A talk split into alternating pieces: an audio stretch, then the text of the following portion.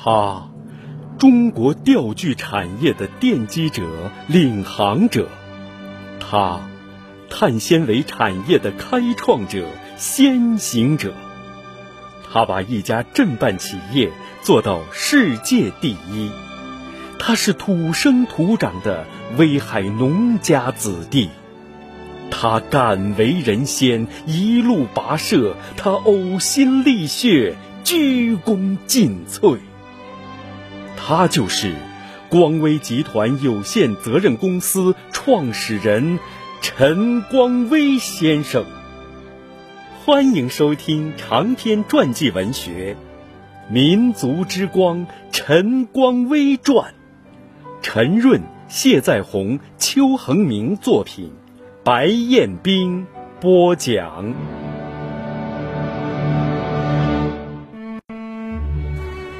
第二节：干字当头的乡镇干部。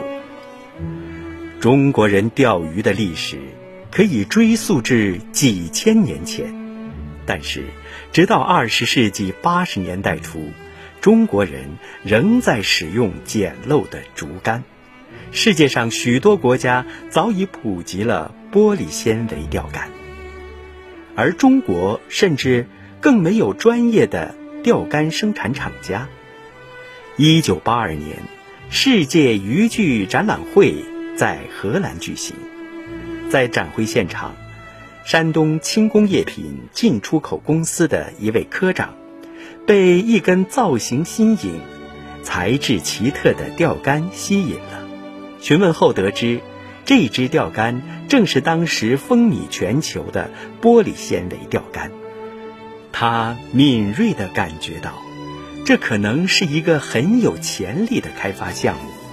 于是，这位科长用自己的生活费买下了几支钓竿，并在回国后交给了公司。此后，山东轻工业品进出口公司。便开始在省内寻找能够按照国际标准生产钓竿的厂家。钓具产业起源于美国，由于世界经济的全球转移规律，美国的钓具产业渐渐转移到了日本、韩国。一九八二年，正值日韩两国将劳动密集型产业转向发展中国家的关键时期。威海不仅缺乏完善的工业基础，而且从人力成本、技术人才和市场开放程度等各方面来看都不具备领先优势。要想抓住经济发展的良机，威海必须尽快找到适合本地条件的大项目、大产业，而钓竿就在这时进入了威海市政府的视野。为了拿下钓竿项目，威海市政府克服万难，营造了堪称当时最优越的营商环境，并提供了最优质的配套服务，这为威海市钓具产业的兴旺发展打下了基础。考虑到钓竿生产技术以日韩最为先进，经过反复斟酌协商。威海市与一家日本厂商达成了合作协议，共同开发钓竿项目。很快，来自日本的两位技术人员抵达了威海市塑料一厂。此后的一个月时间里，日方人员与威海市塑料一厂的技术人员不分昼夜的研究，终于打磨出了全国第一支分权树枝玻璃纤维钓竿。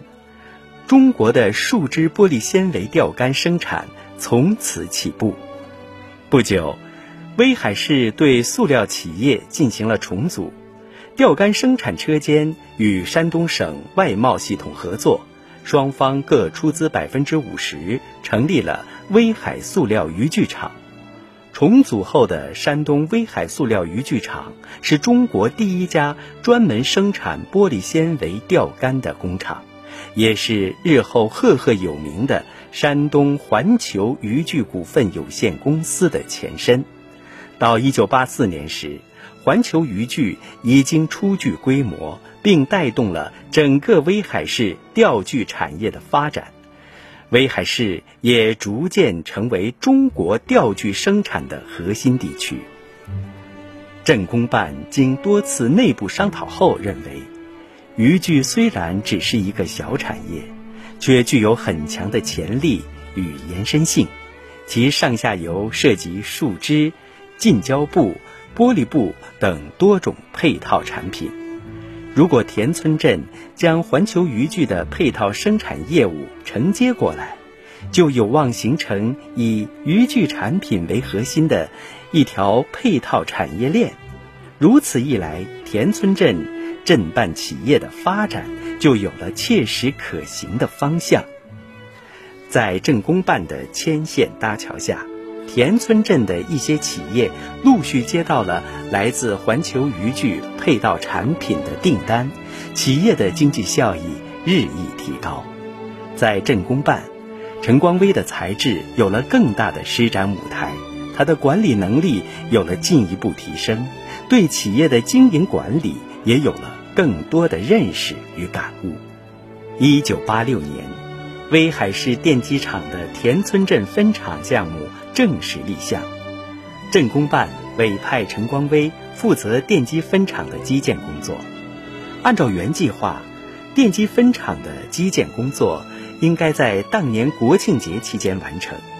结果八月初，该基建项目便全部保质保量完成了。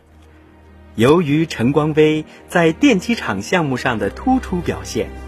威海市建委和管委都对陈光威进行了通报表彰，威海市电台和各大报纸相继报道了他的事迹。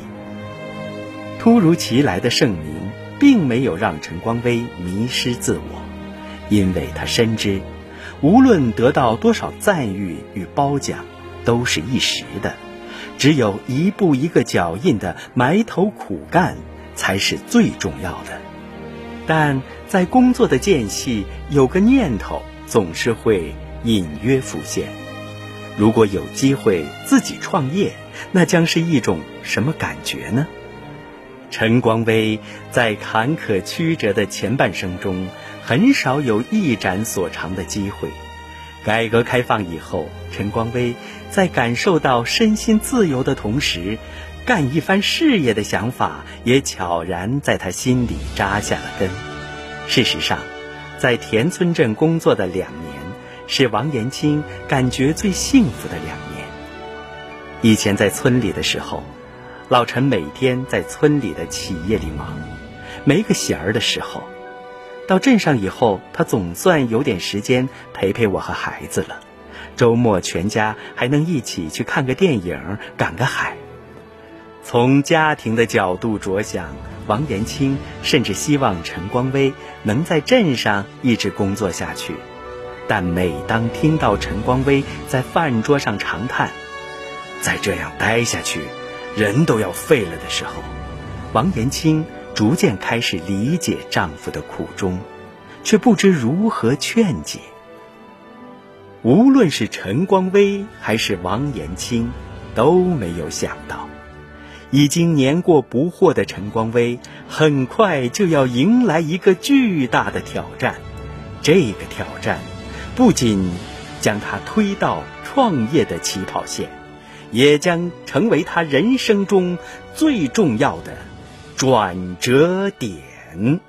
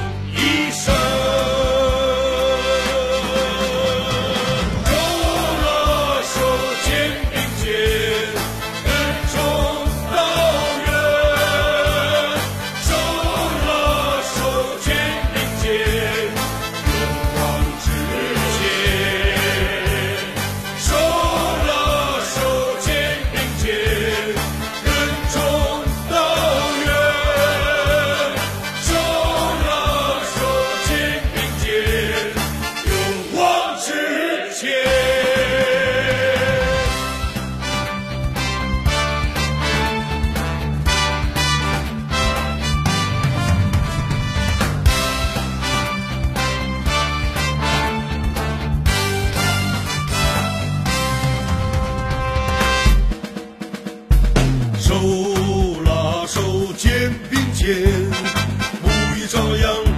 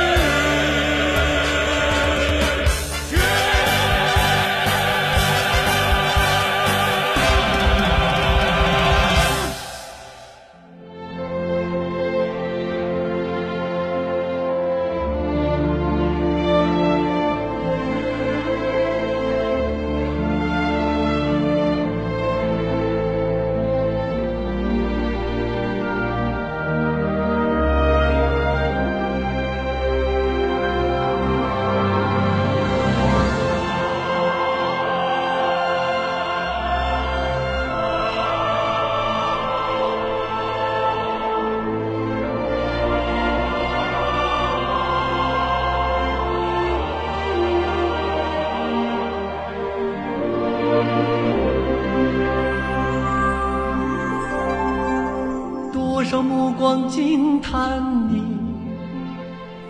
敢为人先的梦想，谁的心又知道你一路跋涉的沧桑，如同眼前的大海，惊涛骇浪心中藏。再苦再难，你从没有弯下不去的脊梁。我的老父亲，一生踏平了多少风浪，苦辣酸咸你都尝过，傲人风骨，襟怀坦荡。我的老父亲，你是我心